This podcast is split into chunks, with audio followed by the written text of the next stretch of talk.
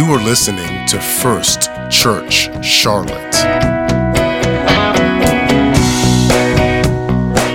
Hello everyone, my name is Nathan. Thank you for watching.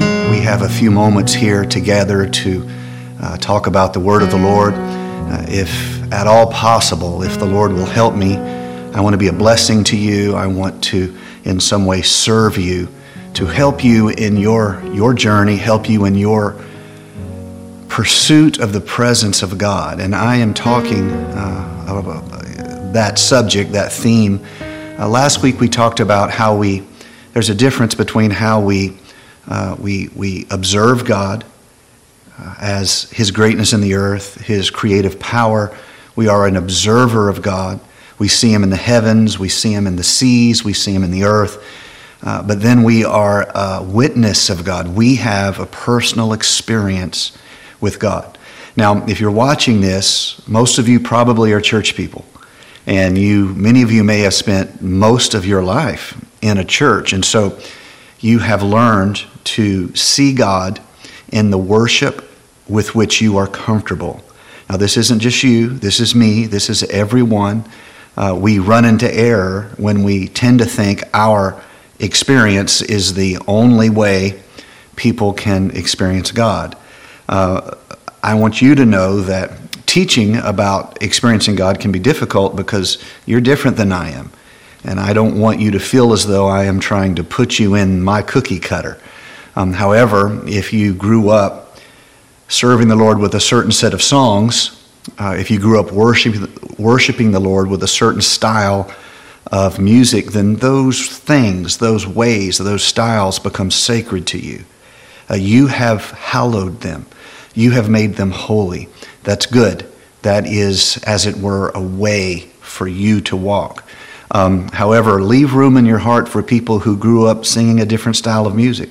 Uh, and most importantly, uh, leave room in your heart for people who don't have that inheritance of style, and they're building their own. Uh, they're finding their own songs. They're finding their own way. Um, leave room in your heart for them. Otherwise, we're always judging other people's purity, not our own. We're all the time judging whether other people's style and tradition and habit is right uh, on the basis of whether or not it looks like ours. Now, this is just spiritual immaturity, and Christians need mercy too. Um, saints need mercy too. Church attenders need mercy too. Mercy's not just for sinners. We are all of us sinners in our flesh.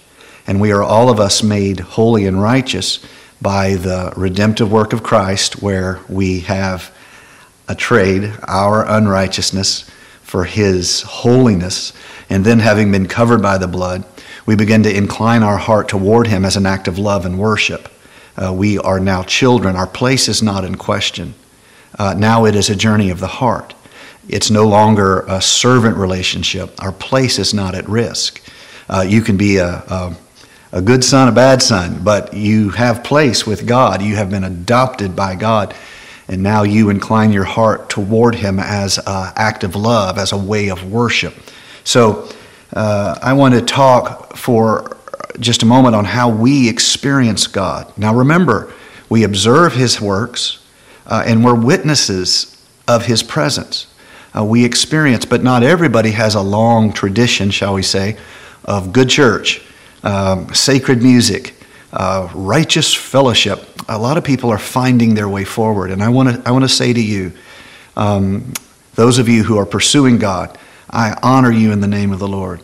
Um, it's easy for someone like myself who's been serving God for many years to rely on a formula of, shall we say, uh, sacred pursuit. I know I'm spiritual because I go to church. Um, that can be that can be a trap. I can make an idol out of something God once used. You can see this in the story of the children of Israel. Something that once was used by God is now an idol, and they're no longer pursuing God. They're pursuing this idol. The idol has become a substitute uh, for God. So those of us who have been serving the Lord, we have to break up the, the fallow ground of our heart. We can't just have a, a hobby horse um, that we do without thinking. Um, that is why when we come to church, it's so important, all of us, those of you who've been serving the Lord for some time, don't come to church bored.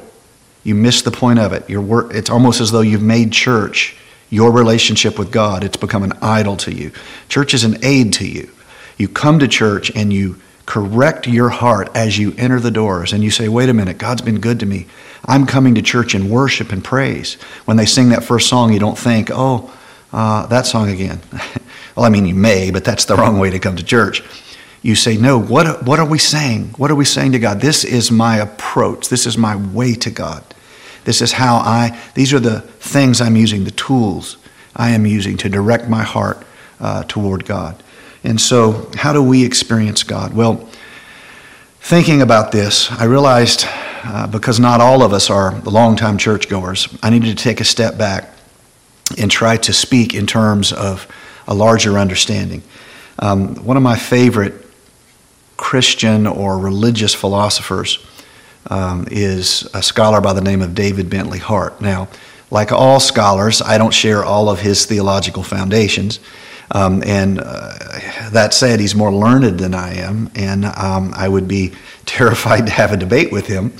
Um, but even so, um, I I find in his work a just a beautiful, beautiful understanding of not just uh, the individual experience, but the foundations of, shall we say, uh, being, the foundations of philosophy, the The, the refutation of the atheist, the refutation of the critic, and the sanctification of the, the individual's pursuit of God. And so uh, he wrote a book in, entitled The Experience of God, and he's just a, a beautiful thinker, a gorgeous writer, um, and he narrows it down to three things. And when I, when I, I have this book, um, I refreshed myself upon it, and I just, again, anew, afresh, was amazed by um, the beauty of uh, his his logic and uh, his approach.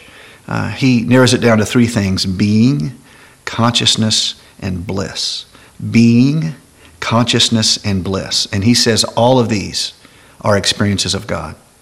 And everyone has them whether or not they acknowledge God or they exalt God. They can use these same things, being, consciousness, and bliss, to exalt themselves, exalt some, someone or something else. Everyone has these uh, experiences of God. The first experience is being. Um, you are not an inanimate thing. You are not a beast in the field without reflection or insight. Within you, there are worlds. Uh, there are uh, the fact that there is something rather than nothing is not just a testimony of God, it is an experience of God, and as God has freely given it to us. The reason why there is a heaven and an earth. Uh, this is a question that science cannot answer. Science is, is structured to disprove um, of necessity because it's always answering the question of causality. How do we know what we claim to know? Science is a good thing. Science could never try to answer why is there something rather Uh, than nothing. I know they will, but that's not a scientific question. That's a philosophical question. Why is there something? And the fact that you exist, um, being, is the first experience of God. This is what the apostle was trying to say when he said, in him we live and move and have our what? Being. The first experience of God is that you are questioning the nature of your existence. Uh, it is an experience of God, and that's why in the feeling of it is a sanctity. In the feeling, feeling of it is a beauty. And don't be such a church person that you miss the beauty of the fact that there is anything at all. Uh, I want very much in my life to have a sense of every moment is the gift of God in my life. And so this becomes Um, the fact that there is an existence, uh, the whole earth is filled with his glory. That's not the same thing as pantheism. Um, pantheism, basically, to, to make it simple, is yes, there is a God, but God is the stuff around us. Um, it's kind of like a type of materialism um, with uh, elevator. um, there, pantheism is God is the trees, God is the ground, God is. It's not that God is expressed in these things. Um, that would be closer to Christian um, or a theistic religion, any religion that has a, a not just a higher power, but an ultimate power, a theistic religion, um, comes from, um, well, let me not get distracted. So uh, here we are trying to see not just God is in the ground, but this ground exists because of God. It is the a manifestation, an expression of God, but God is higher. Um, and so now the fact there is something being is a testimony, a testimony of of God. Everything that exists speaks to God. Uh, it is filled with the glory of God, and out of nothing becomes something. So God speaks in tension, and out of chaos and disorder comes something. So that's the first creative act of God. God speaks, and out of nothing comes something. And then God sees that this creation is even so disordered and chaotic. Sounds like a testimony of the individual soul and heart pursuing God. You have creation, you have being, but there's a spiritual chaos within you, uh, uh, uh, uh, expressed as the deepest fears and anxieties of your mind and your consciousness. And so uh, now... Uh, you have the next step. Out of being comes consciousness. Now, I think one of the most powerful ways to uh, view this is to remember some dream you've had, where the first stage is nothingness, and then there is this image, there is this almost type of chaos, and uh, how shall we say, image, and f- maybe even some emotion. But there's no understanding. There's no order to it. But at some point, you take a step up. Now you know you are having a dream. So the first part of the dream was, or the first start, the first yeah, moment is you, you didn't. You, there was no consciousness, and then there comes a consciousness that you don't understand. It's just images and and uh, like shapes against the wall, as uh, the Greek philosophers would say. And that's all it is: is shadow and light. And then there comes a point, which is a step up, where you think, I'm in a dream. That's a much higher, um, that's a sus- substantially higher place of consciousness than the one that was before it, just as image, light, shadow was much higher than nothingness. But you are you are rising out of this, this, this state of nothingness, uh, no being. Now you have being, and then you have a sense of consciousness. I'm in a dream, and you're trying. At that moment, you probably ate too much sugar and didn't get enough sleep the night before, and you're trying to get up, and there's like a monster on your chest, and you just can't get up. You're trying to go from, I know I'm in a dream, to a state of wakefulness. And this is, I think, uh, one of the most powerful insights to uh, the, the necessity of consciousness um, in experiencing God. Um, out of a dream state into a waking state. And so consciousness becomes our second experience of God. Everyone is. Everyone has this. Uh, well, everyone, you know what I'm saying. Um, there might be some people who are in a comatose state. You, you know what I'm saying. Um, we pray the Lord to bring them out of that. Um, so you have consciousness. This is a testimony, more an experience of God. You are the handiwork of God. Um, you say, well, I don't know if God exists. Well, how do you know you exist? Um, this is an experience of God. Um, this is uh, there's deep, deep foundations to uh, what we can know, how we can know anything. Uh, but once we get out of the chaos and we become a conscious being, um, we are un- we are is experiencing God. You are not a beast in the field, without reflection, without insight. You are you are now a being upon whose essence God has been stamped.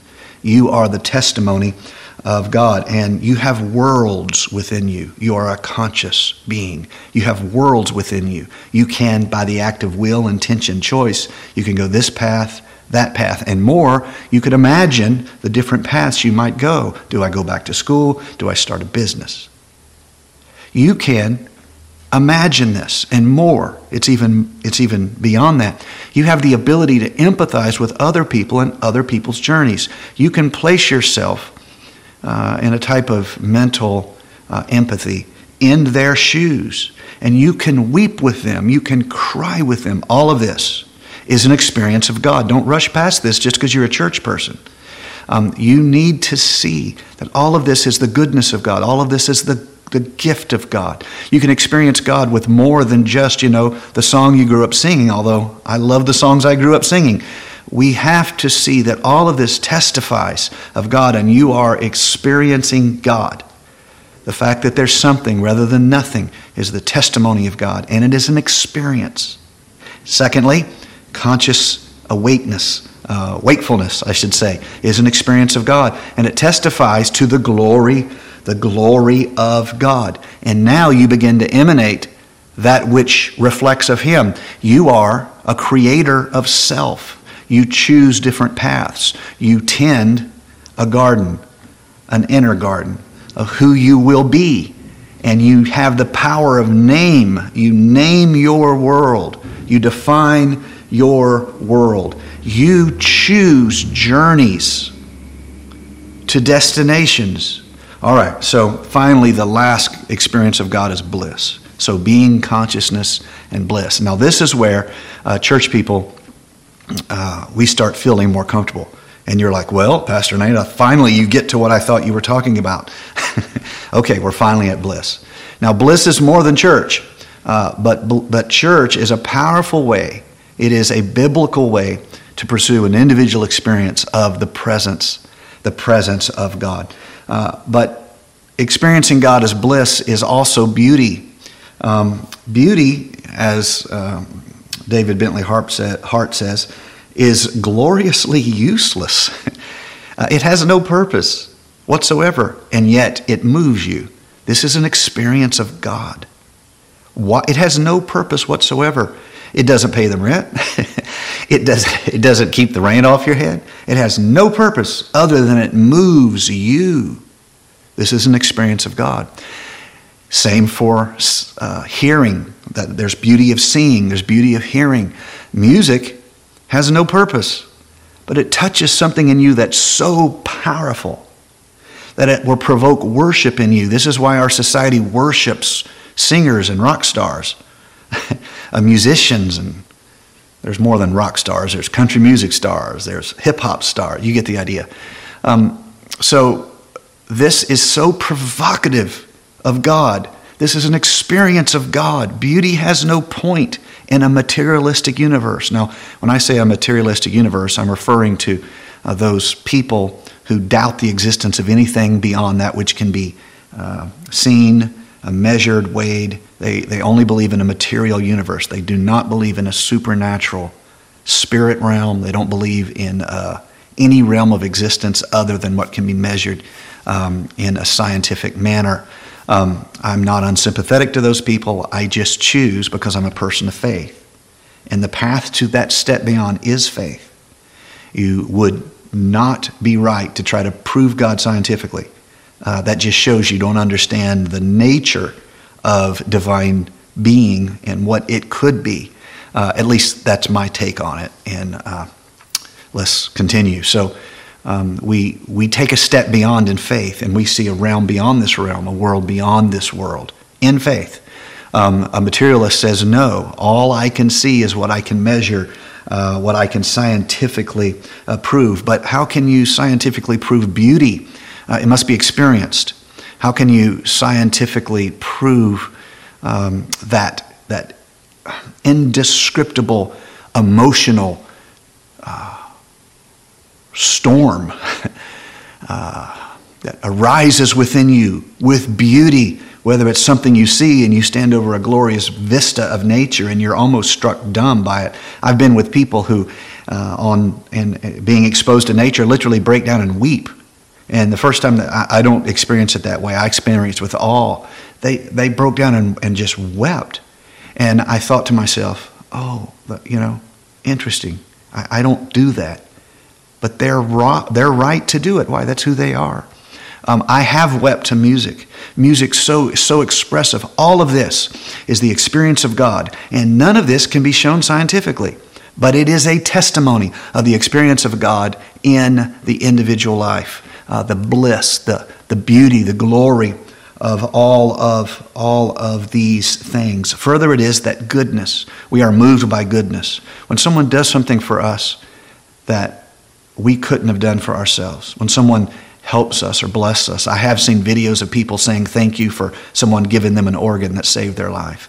I have seen videos of people saying thank you to a family because their life was saved because the family um, allowed a loved one's um, organs or something like that to be, I don't know the details of the situation, uh, to be donated, and they're trying to say thank you. How do you say thank you? This is goodness.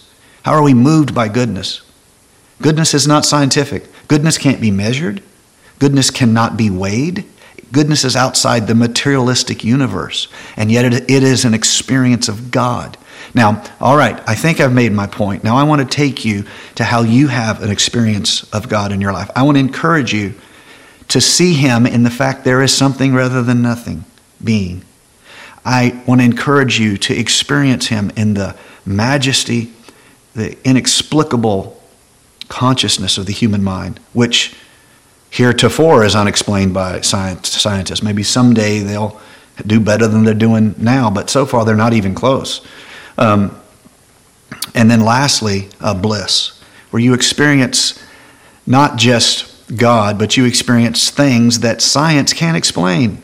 Bliss. Science can't explain it, but you experience it, and it testifies to you of the glory, the glory of the glory of God. Um, and all of this is the capacity to see God. All of it is spiritual. All of it is inexplicable. All of it is mysterious. All of it, here, I'm going to use a big word, is numinous. It's, it's mysterious. It can't be. It's beyond. It's not in the world of materialism. It is um, beyond.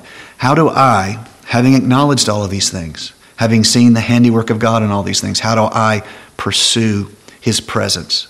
Um, I want to give you two principles. I'm going to try to, to explain each one as um, kind of a, a spectrum. All right, the first one is surrender and acceptance. This is a spectrum of you surrendering to God, uh, a, a, a spectrum of you accepting His lordship, accepting His glory. And this is really the first principle of experiencing God. Uh, if you've been around church much, you've seen people who tried to pray without surrender. And I, it's almost a waste of everybody's time. Um, there is this, this surrender of self to God, this casting of oneself upon God. Um, and it's really hard to be, a res- be reserved and hold back some emotional truth within ourselves and then say we are surrendering and accepting. Now, so the first one, and I'm giving it to you in two words because it's kind of a, a spectrum. Uh, uh, surrender and acceptance. It is in this phase where we repent. We surrender, we accept. There's something else that happens in this in this phase, this first step toward God. I'm calling it a spectrum between uh, surrender and acceptance. There is repentance and there is confession. All of this is part of this first step toward God, coming to the end of yourself and taking one step beyond in faith. And you go into this surrender, acceptance, repentance, confession. Not me, you. Not my way, your way. Wash me. Cleanse me. Make me more like you. Less of me, more of you. I must decrease. You must increase. All of this is the first step toward God. Um, it's going to be different for you than it was for me. You're a different person. But this is the first step that you need to make, that I need to make. We make this step toward God.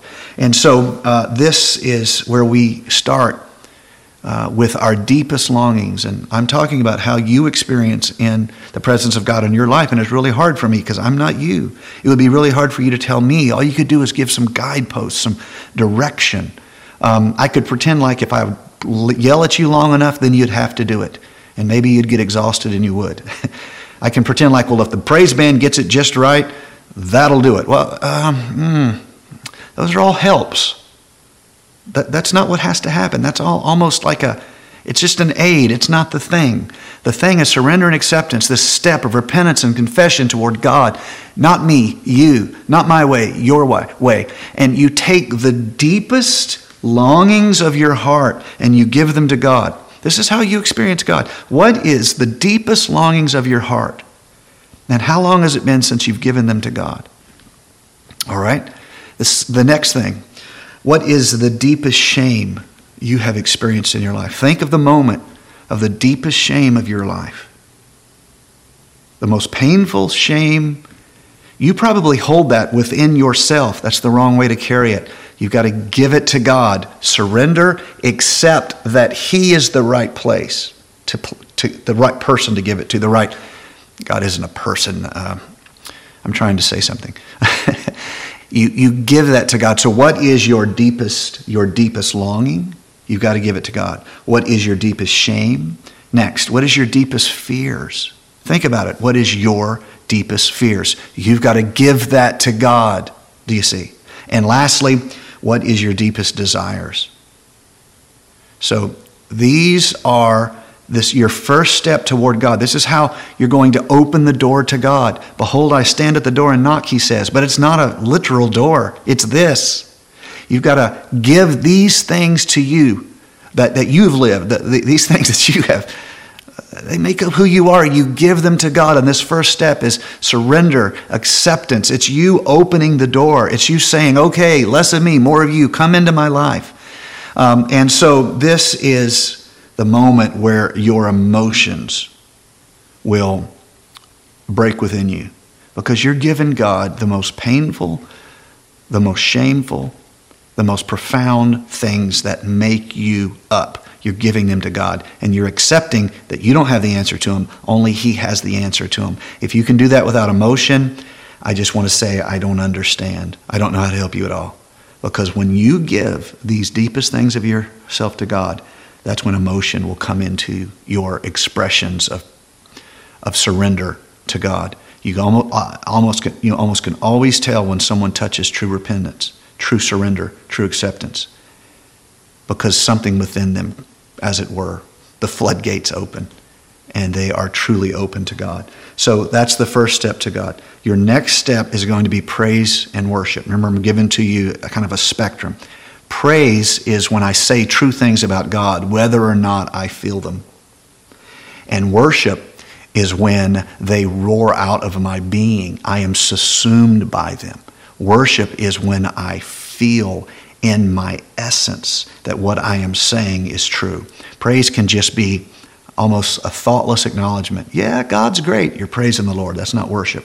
You can't worship without being moved in your heart. It's the step beyond. Um, and it's going to come through the full integration of who you are, your spirit, uh, joined or acknowledging or exalting God's spirit. Uh, so this is the spectrum of praise and worship, and this is going to be where, where we, we, we clap our hands. This is going to be where we lift our voice. This is going to be where we call upon the name of the Lord. This is that next step of um, not just us surrendering, giving Him us. We are now glorying in Him. We have been given who He is. We experience His promise. We receive with confidence and faith His word. And we now, as it were, celebrate what has already happened. Do you see? And so this, I think, is the best I can say of how anybody can begin to experience God in their individual life. They are connected, and I want to try to end with this. Um, so if the beginning is the surrender to God of the deepest pains, the deepest shames, the very things that are formative to you, you surrender them to God. Uh, and you believe that He is going to hold them and heal you. He is going to do something with them you can't do. He is the corrective actor in your life story. Um, you are the defective actor, and He is the corrective actor in your story. You now are going to connect everything He is doing to praise and worship to who He is. And so this is how I do it. I would recommend you try it. So as I offer to God my deepest fear, I don't just give it as an act of surrender and submission. I give it as an act of acknowledging that He's the one who can heal me. He's the one who can fix me. So my greatest fear, whatever it is, I give it to God, and then I say, I want to praise you, Lord, because you're the one who can bring peace to my fear. I want to worship you, Lord, because you care. So I have connected my surrender and my acceptance that which broke me emotionally. When I did that, my deepest fears, it broke me. I have now connected it to praise and worship of who God is. So my greatest fears, I praise him because he is the one who soothes my fears. My greatest pain, I surrender and I praise him because he is my healer. And I speak his glory, his beauty, his power. And that, I believe, is the bliss of the believer.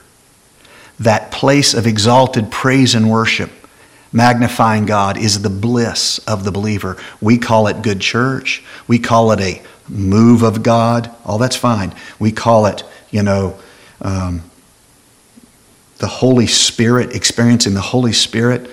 All of that is good and right. But the point of what's happening is I have surrendered and, and, and surrendered. I've accepted my my circumstances, who I am, who God is. I've surrendered who I am to God. I've given him the deepest, most meaningful things of my experience. And then I've connected those things to praise and worship of who he is and what he has done.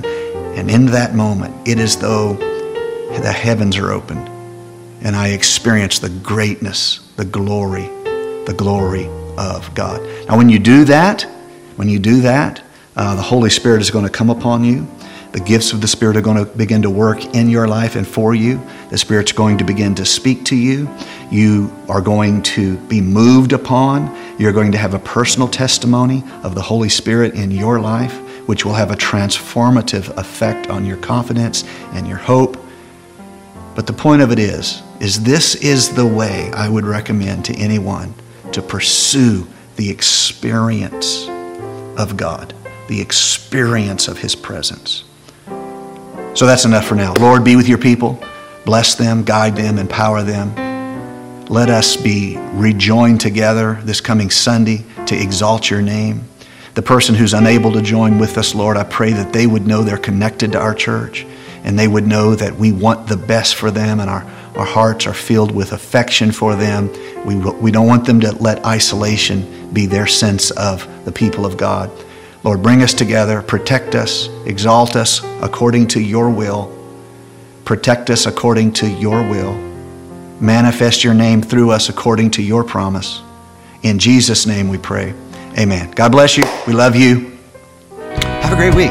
Thank you for listening to First Church Charlotte. If this podcast has blessed you, please rate it with four or five stars. By doing so, you will help others find our free podcast and bless them. If you're in the Charlotte, North Carolina area, come worship with us at forty-nine twenty-nine North Sharon Amity Road. For information about service times, church ministries, and so much more, visit us online at first church c l t dot com.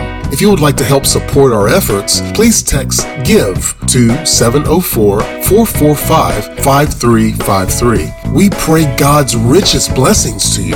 Come, worship with us.